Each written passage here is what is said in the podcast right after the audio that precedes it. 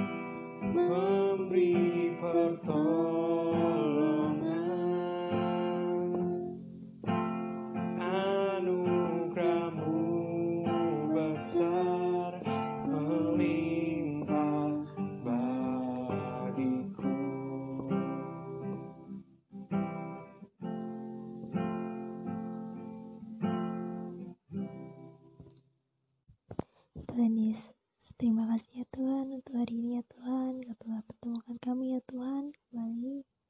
Kami mau sama-sama ya Tuhan mendengarkan firman-Mu ya Tuhan.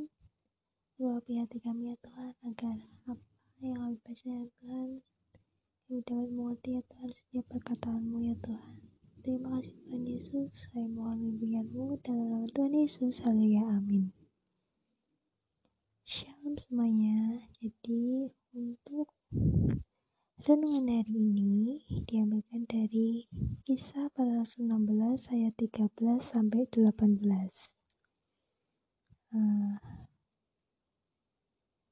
Mari kita baca bersama-sama. Kisah Para Rasul 16 ayat 13 sampai 18.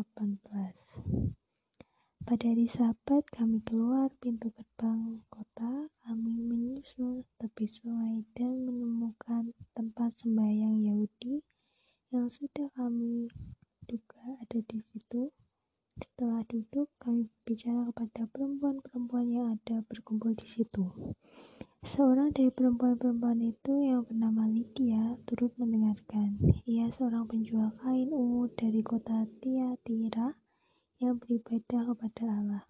Tuhan membuka hatinya sehingga ia memperhatikan apa yang dikatakan oleh Paulus.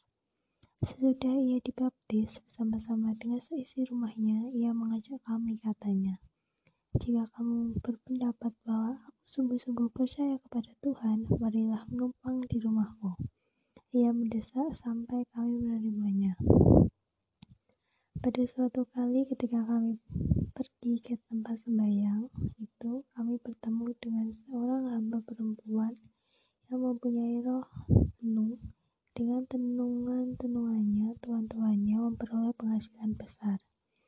Ia mengikuti Paulus dan kami dari belakang sambil berseru, katanya, "Orang-orang ini adalah hamba Allah yang Maha Tinggi. Mereka memberitakan kepadamu jalan kepada keselamatan." Hal itu dilakukannya beberapa hari lamanya, tetapi ketika Paulus tidak tahan lagi akan gangguan itu, ia berpaling dan berkata kepada roh itu, "Demi nama Yesus Kristus, aku menyuruh engkau keluar dari perempuan ini." Seketika itu juga keluarlah roh itu.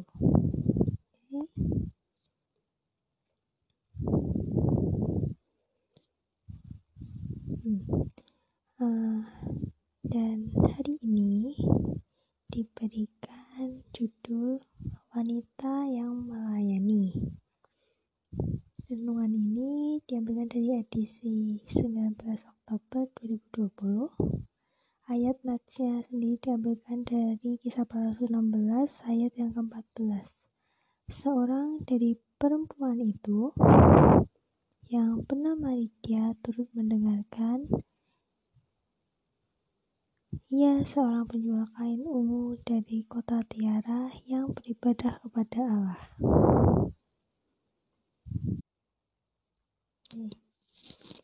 Lydia adalah seorang penjual kain ungu.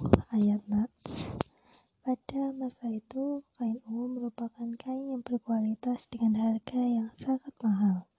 Itulah sebabnya kain ungu hanya digunakan oleh orang-orang kelas atas sebagai penanda status bangsawan atau keluarga kerajaan. Dari situ bisa disimpulkan bahwa Lydia bukanlah sembarang pedagang, tetapi bisa disebut pengusaha kaya, karena barang yang dijualnya berharga mahal. Pada umumnya, orang-orang kaya sering mengesampingkan perkara-perkara rohani karena mereka lebih mengandalkan harta kekayaannya. Lydia sekalipun kaya adalah orang yang hidup takut akan Tuhan. Buktinya, ia tekun berdoa dan beribadah di tempat sembahyang Yahudi. Dapat dalam Kisah Para Rasul 16 ayat 13. Membuka hati untuk mendengar dan belajar firman Tuhan. Dapat pada ayat yang ke-14. Dan pada ayat ke-15, dijelaskan bahwa juga memberi dirinya untuk dibaptis. Kita percaya bahwa kehidupan Lydia benar-benar menjadi dampak atau kesaksian bagi keluarga, kerabat, teman, dan orang-orang di sekitarnya. Melalui keteladanan hidup yang ditunjukkan, Lydia mampu membawa keluarga dan kerabatnya untuk percaya kepada Kristus dan memberi diri untuk dibaptis. Lydia juga memiliki kerinduan yang besar untuk melayani Tuhan, di mana ia membuka pintu rumahnya untuk tempat berkumpul bagi orang-orang percaya lainnya. Tuhan berfirman, "Sebab di mana 2 atau 3 orang berkumpul dalam namaku, di situ aku ada di tengah-tengah mereka." Di mana Tuhan menyatakan kehadirannya, sesuatu yang besar pasti terjadi. Ada berkat, ada kesembuhan, ada pemulihan. Lydia juga mengizinkan Rasul Paulus bersama tim pelayanan menumpang di rumahnya. Artinya, ia melayani Tuhan dengan apa yang bisa dikerjakannya, yaitu menyambut dan menyambut hamba-hamba Tuhan. Ini menunjukkan bahwa Lydia mempraktikkan kasih dalam tindakan nyata dan keramah tamahannya. Dalam Efesus 4 ayat 32 dijelaskan, "Hendaklah kamu ramah seorang terhadap yang lain, penuh kasih mesra." Tuhan menghendaki kehidupan kita juga seperti Lydia ini. Selain mampu menjadi kesaksian yang baik, ia juga punya roh yang menyala-nyala melayani Tuhan. Menjadi berkat dan punya roh yang menyala-nyala untuk melayani Tuhan adalah hidup seorang Kristen yang sejati. Amin.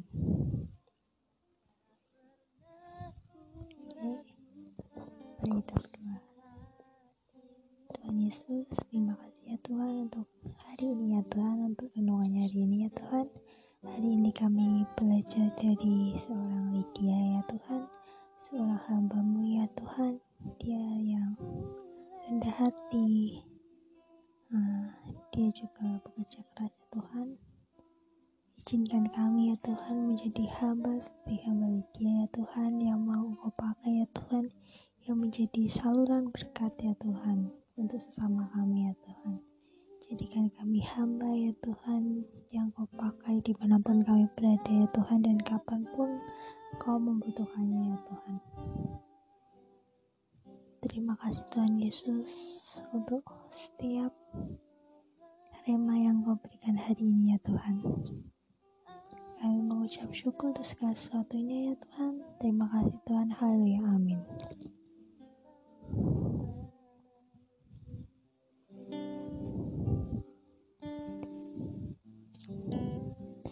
Anugerah.